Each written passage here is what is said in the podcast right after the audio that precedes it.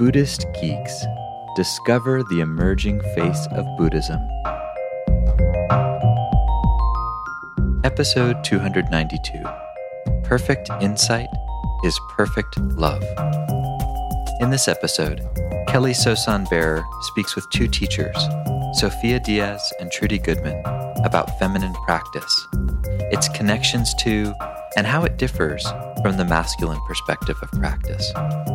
This is part one of a two part series. Buddhist Geeks is supported largely by the generosity of our listeners. If you like what we're doing, please consider making a one time or monthly recurring donation by visiting BuddhistGeeks.com forward slash donate.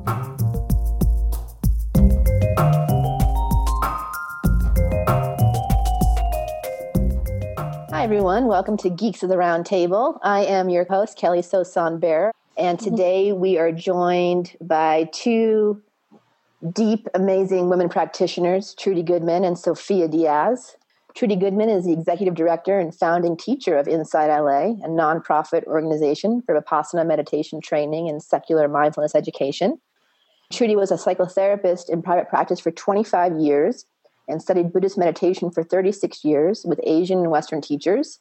And she's the fourth teacher of the MBSR, Mindfulness Based Stress Reduction, which she taught with its creator, Dr. John Kabat Zinn. She's also the guiding teacher and co founder of the original Institute for Meditation and Psychotherapy in Cambridge, Massachusetts, the first center in the world dedicated to integrating these two disciplines. So, welcome, Trudy. And Sofia Diaz. Sofia is a Hatha Yoga master and a lineage holder in the Balasaraswati lineage of the South Indian temple arts, and a recipient of numerous meditation empowerments in both Tibetan and the Shakta Tantric traditions. And she turns the body wisdom practices that she's empowered in into accessible teachings and practices for the modern Western mind. Being an inspired woman practitioner, the rigors of her practice have resulted in great clarity and expertise in the domain of feminine spiritual practice, which she has been generously teaching for over 30 years. So, welcome, Sofia. And today's topic is feminine practice and gender roles in Buddhism. So, I thought a great way to kick this off is just the basics. What is feminine practice? Because we're making a distinction here. You know, there's practice, and then we make the distinction of feminine practice. How do you guys define feminine practice? Uh, what is it for you? How do you personally engage this, both in your own practice and with your students? Um, just kind of want to throw that out there for someone to pick up.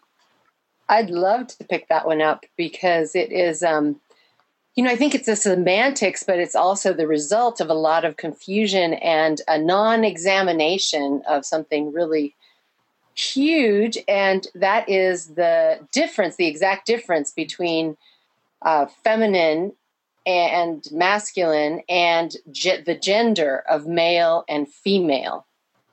And so, feminine uh, spiritual practice because I have just had quite a ride from being trained and actually, you know, a lot of reflection in the South Indian temple arts because it is a lot of conductivity in your body. It's a very uh, intense, meditative, but physical discipline. And so my teachers, through parables and all kinds of things, reflected me what a tomboy that I was and this lit up this entire dimension that I became really sensitive to when I would come back to the United States and kind of see what people had going on in their bodies.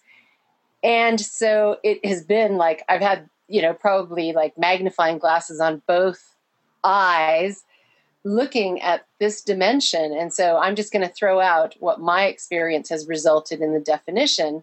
I would call the feminine aspect of any spiritual practice, man or woman the devotional aspect, the feeling dimension versus the insight and contemplative dimension. Now there is a, you know, there's a physicality to contemplation and everything, but I'm saying if we separate them and develop them as very distinct things, there is the entire, you know, embodiment of like the Japanese flower arranging principle that is also a demonstration of great devotion to life force itself. And then there is the insight that that arises from. So, another part of feminine practice is that it actually requires a lot of body conductivity.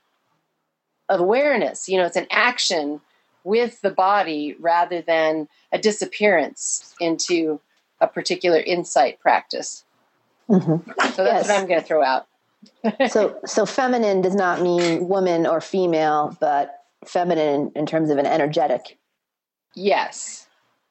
In terms of two dynamisms that are present, and I would say it's possible to emphasize both, but we have inherited a culture and a cultural interpretation of all of the traditions that tends to be more masculine oriented, which, mm-hmm. you know, the symbolic word, the philosophy, the contemplation, the insight. And so I'm saying a very biased perspective in order to bring out the conversation. yeah, and I, I would say, you know, when I look at the beginnings, when I started to practice in the, um, I guess, the early 70s actually, and what it was like starting out in Buddhist practice, in Zen and Vipassana were the two areas of Buddhism where I really trained and studied.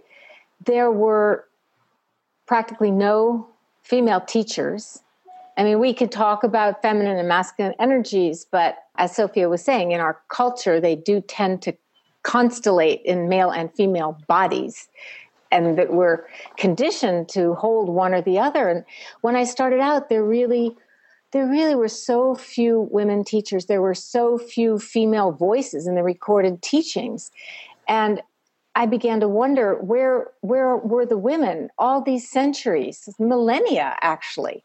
Mm-hmm. We know they were there. We know they were practicing. We know they were strong and accomplished. And you know, one of the great things about that drew me to Buddhism in the first place to Buddhist practice was that the Buddha believed so clearly that women had the exact same sense bases, their bodies were made of the same elements, have the same aggregates um, of experience, and therefore the same absolute qualifications to find the highest spiritual truths. And and so that that was just a deep question for me. Where where are the women and what happened to them? And it intersected with being part of the women's movement in the very early, again, 1971, early days of the consciousness raising movement, and understanding that what we had inherited was a literature psychology to a large extent, so many fields that was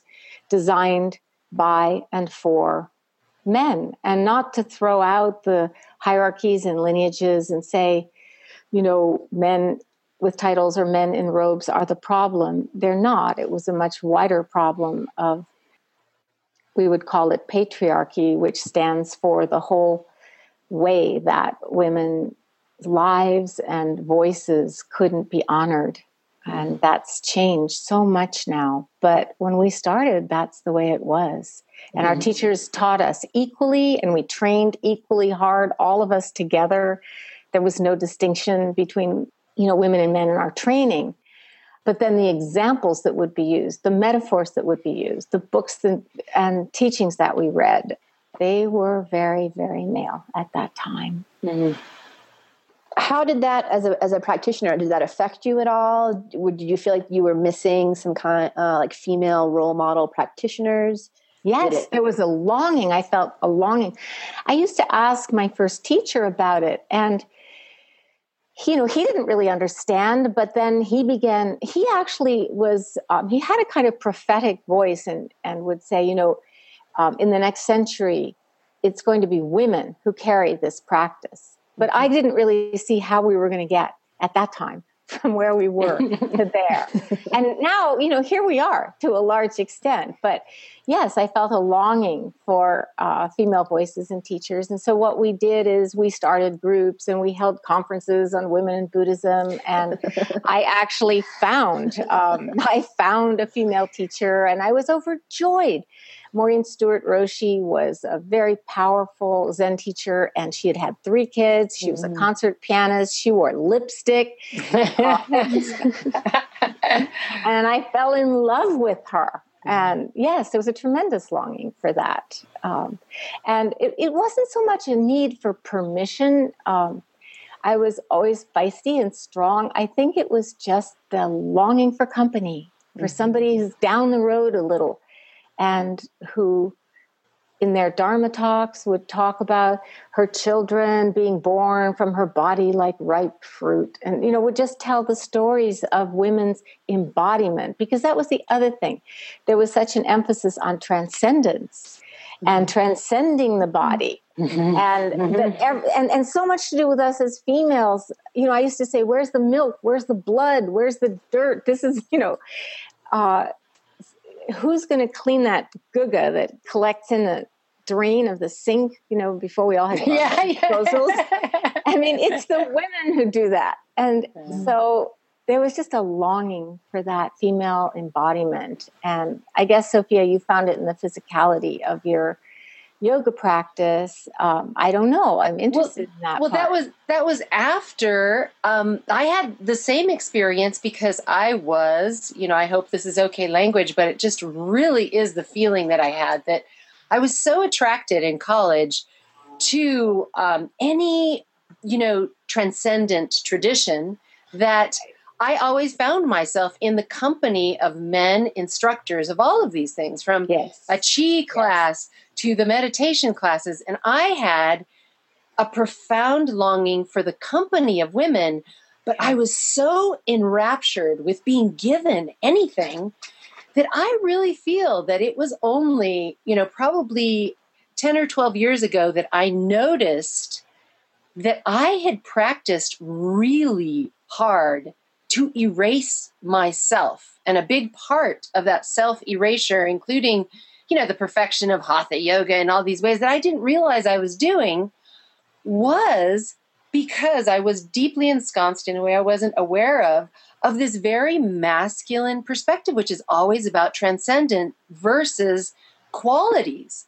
Like you can actually fill in qualities with your enlightened nature as well as transcend them and I had erred in the direction of transcending a lot. And it was just this one seminar, a co teacher brought something up, and I had this huge experience of going, oh my gosh, what a waste of time, you know. but my yearning for the company yeah. of women. Now, I was very squeamish about being held in the totally feminine disposition which was the entrance to the study of the South Indian temple arts. Now, I knew enough of the devotional genius in it. Had nothing to do with submission, it had to do with a very profound rigor. And my teachers held me in that, you know, just in terms of of dress and and breath and I had to relearn how to walk and all kinds of things and I shed so many bodily resistances to being who I am and had so much more energy that that's what lit me up about this whole embodiment thing. And then I'd come back and notice how it wasn't happening for so many women that I totally respected relative to their practice and mm-hmm. their genius in the world, but I did recognize this kind of suffering of a of a shored upness in terms of bodily expression. Yeah. So that launched you know basically everything that i do but i i did not notice like you did so i have to commend you just hugely that you actually sought out women that were beyond your your level of advancement. And i was just so happy to get any information that it took me decades to notice that i had deeply absorbed this very particular priority that i do think comes along with the nervous system of the gender of being a man. I don't think it's for everybody, but I do think it's more common of a disposition in literally the neurological buildup of a man versus a woman. I just totally took it on because they were the teachers. I think I was just more rebellious than you. I don't know how commendable that is. I just think that you know, for me, I I I practiced because I loved to practice, mm-hmm. and the whole emphasis on achievement or um, moving up in the lineage, becoming this kind of teacher. There were steps. First, you take five precepts, then you take ten precepts, then you and, and I think I just rebelled against that because I loved to practice, and I had been brought up to be achievement oriented and to do well in school, and I had done well in school and gone to good schools. So there was a part of me that just did not want that to be my spiritual practice, that mm. same mind. And then the other difference is uh, well, I do thank the women's movement too, because I was a mm. feminist before I was a Buddhist. But then, the, you know, uh, and I no, but that was fortunate for me. And I think the other part that just could not be denied is I was a mom. Mm-hmm. I was a mom. So there was yeah. only so far it could go for me. Right, right. Kind of training you were free to do. You see, right, I, right. I couldn't move into the Zen Center and become a sort of boy girl, you know, in mm-hmm. there in that mm-hmm. system with my, you know, um, sort of almost cropped hair and wire rim glasses. I did get the wire rim glasses because because they were stylish. They were stylish, yes, and I was um, fashion conscious. We all wore flannel shirts and work boots, and and now today I think, my God, I squandered my most beautiful years in you know, baggy work pants and anyway. So, yeah. I think that the the being a mom part it was it was experienced sometimes as a limitation but i knew deep in my bones that had been the doorway for me into what you call devotion or i would call just love mm-hmm. of um, this other dimension of being and and I knew it deeply because my first sort of big spiritual opening happened while I was giving birth. I think I was 21 years old. Oh I had gosh. never I, I had never read anything about Buddhism or done yoga or anything at that point, actually. And mm. and then I began looking for those things because of the experience that I had, and mm. and realizing, oh, this this world, uh, this is not what I thought it was. Right. There's, a, there's a lot more to it here, and I think too because of that, the early spiritual experiences that I had came to me um, during times of enormous suffering when I just happened to be up against it and alone. Um, mm. One was giving birth. Nobody gives birth alone anymore. It was just a weird thing that happened. Um, I'll say. Mid century, anyway. Um, and then my daughter, when she was two and a half, um, she got a catastrophic illness. She was in the children's hospital in Geneva, Switzerland for two and a half months. And for the first couple weeks, her life was really in the balance. She was in a coma for a long time. And then when she came out, she's, it was really in the balance. And so wow.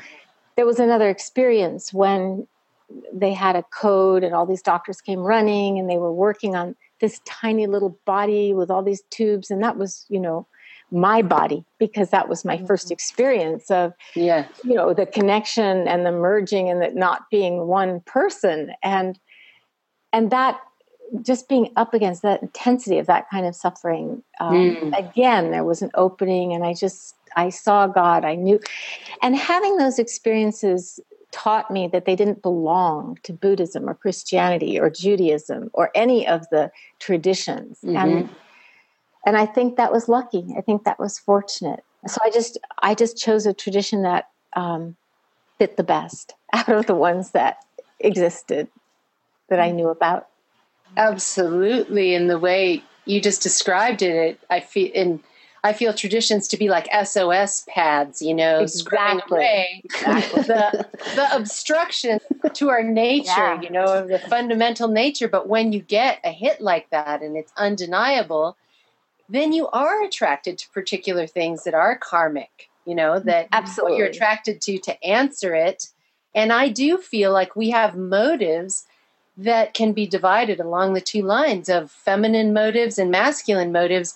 I feel like we de emphasize the fact that perfect insight is perfect love, is, you know, a suspended state of, of boundless rapture as well as emptiness clarity. And we just have a tendency to emphasize one or the other, which is why I think it's so important because I go around in teaching settings and basically, you know, I I'm a little bit nuts about doing this is giving women permission yeah. for their experience because it is not this um, always this emptiness thing. And as soon as I feel a woman criticizing the expansiveness as well as the stillness, it's it's something that we just naturally do. Like, oh, it, it only fits in this, you know, category or description. And you just described the whole spectrum in your experience, you know, including the rigor of recognition that suffering brings one to.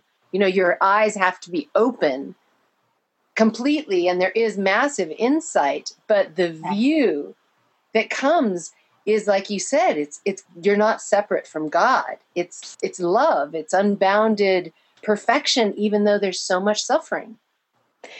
Yes, and I think I really bow to Sharon Salzberg for bringing love front and center into our Buddhist tradition. And you know in zen too it's, it's implicit. It's always implicit. It's so mm-hmm. rarely explicit. Maybe today. I haven't really trained in zen for a long time. So kelly you can say something about mm. that.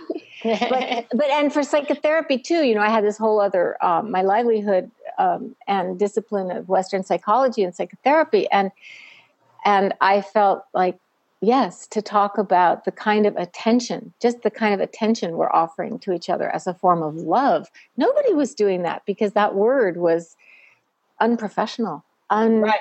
uh, undisciplined, mm-hmm. uh, not empty. yeah. No, and yeah. it's um, you know, it's a huge distinction. One of my greatest teachers made that blew my mind away is he he said feeling is a capacity distinct from emotion. And when you feel without bounds, it's like you're not separate. You are love. Everything is love, you know? Mm.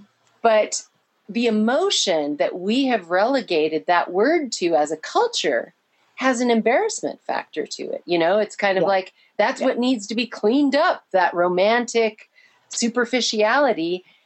And, you know, as soon as I heard that the Chinese have five words for love, it kind of widened my view of the fact that I had to start adding things to that word to make sure that it wasn't confused for the emotion that everybody feels is the limitation. You know, instead, it's like another word for our fundamental nature in a in a dynamism, you know, an in life dynamism is what it what my experience of it is. Although I've got to say, you know, those suspended moments of total stillness where it's like right after your heart has just broken open from something, either something terrible or wonderful. Mm-hmm. And then it's like everything is still moving, but nothing is happening.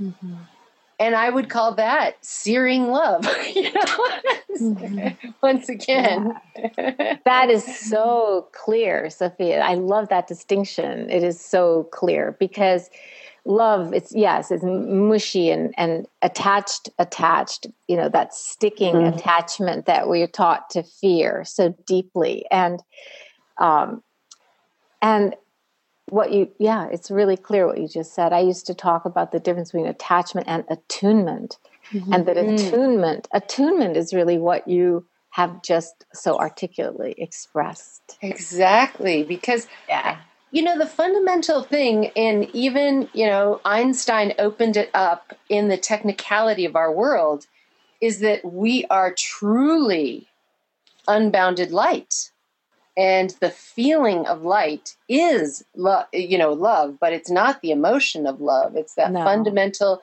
indestructible nature and that the emphasis of practicing based on that i feel like is a is a feminine choice rather than the seeking of freedom from qualities which is you know i've got to say i've attracted my opposites and every profound relationship that I have ever had, I almost have to laugh at the fact that we get to the same place, but my motive is so different. You know, and it's uh, it's that uh, the freedom thing, the kind of erasure of qualities, where to me it's like the outshining of qualities is what the delicious attraction factor. Now, of course, I've sat, you know, enough to be confused about which one is which, but but it's a that's the distinction that I would make about a masculine preference is initially freedom from qualities, which is a kind of love, mm-hmm. and a mm-hmm. feminine preference is to unconfuse all qualities with that unbounded love. So it's through and participatory in things like being a kindergarten teacher or being a mother. You know, you cannot, well, there are people who do it who basically are full of stillness and are in the midst of that, but your attention has to be full of all the qualities. And that's what I would call successful feminine practice is total immersion, non-separateness from what could be considered chaos, but is fundamentally mind-spinning love, colorful confetti of reality. Sounds like you're talking about children. yeah, because they're know, the ones that yeah you, that you can't. You know, you think you're all realized, and then you spend some time with kids. Exactly, exactly.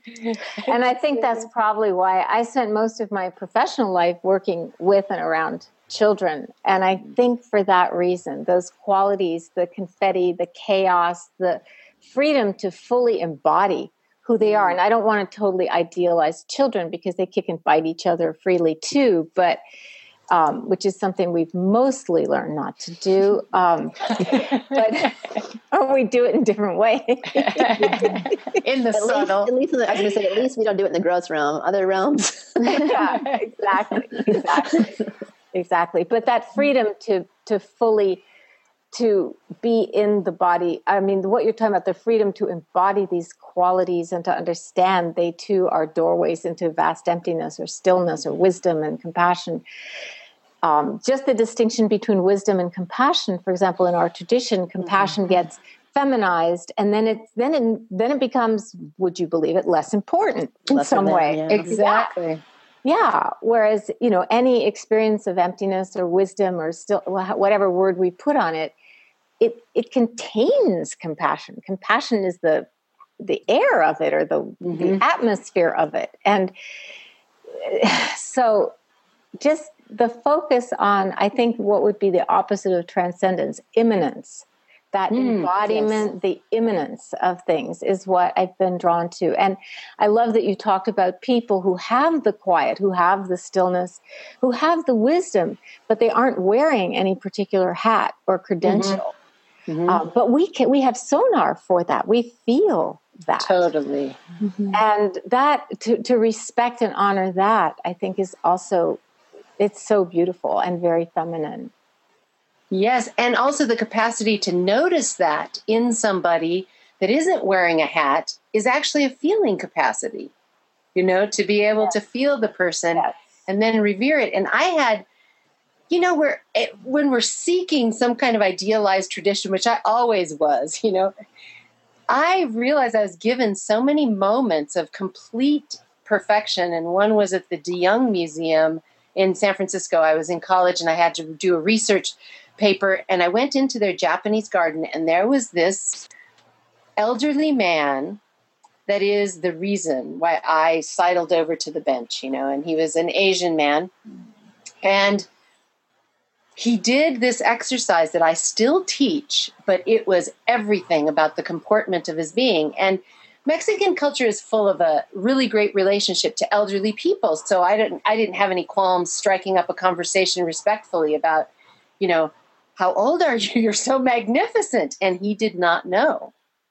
And he said that he was a very different person up until the age of 60. Now, he didn't say what happened to him, but he said that he had been doing the exercise I just saw him do every day since he was 60. And you could tell that his contemplation, his love, you know, the the look in his eyes I've only seen from my own grandmother, and the generosity with passing on the wisdom of the simple swinging thing that he said revolutionized his awareness. He didn't say it like that. He said that it allowed me to change my life in a way it needed to be changed. And the, he, he didn't hmm. speak much. And then he just sat there. And here I am seeking traditions and, you know, to have a star put on my head of appropriate practice. And I was given like everything on a on a park bench in San Francisco when I was avoiding writing a paper, you know, that kind of thing. that I'm glad that I felt him, but once again, I relegated that experience into a different pocket than practice, you know? Mm-hmm. Yeah. Yeah. Or, tra- or transmission until now.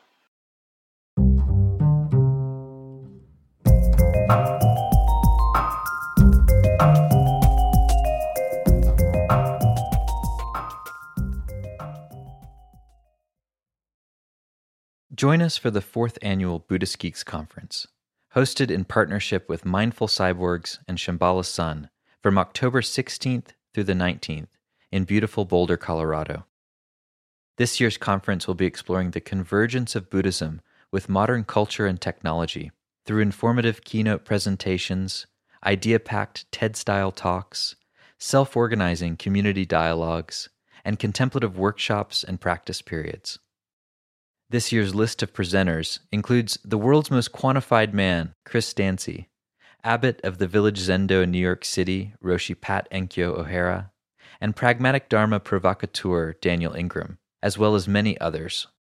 For more information and to register, visit buddhistgeeks.com slash conference. After nearly a year in private beta, the Buddhist Geeks Network is now open for any independent practitioners who want to engage in interdependent practice. You can find out more about the Buddhist Geeks Network by visiting BuddhistGeeks.network. And if you'd like to join the community and join us in regular social meditation practice or other events that we host there in the network, all freely offered, you're very welcome to do so, again, by visiting BuddhistGeeks.network. Love to see you there.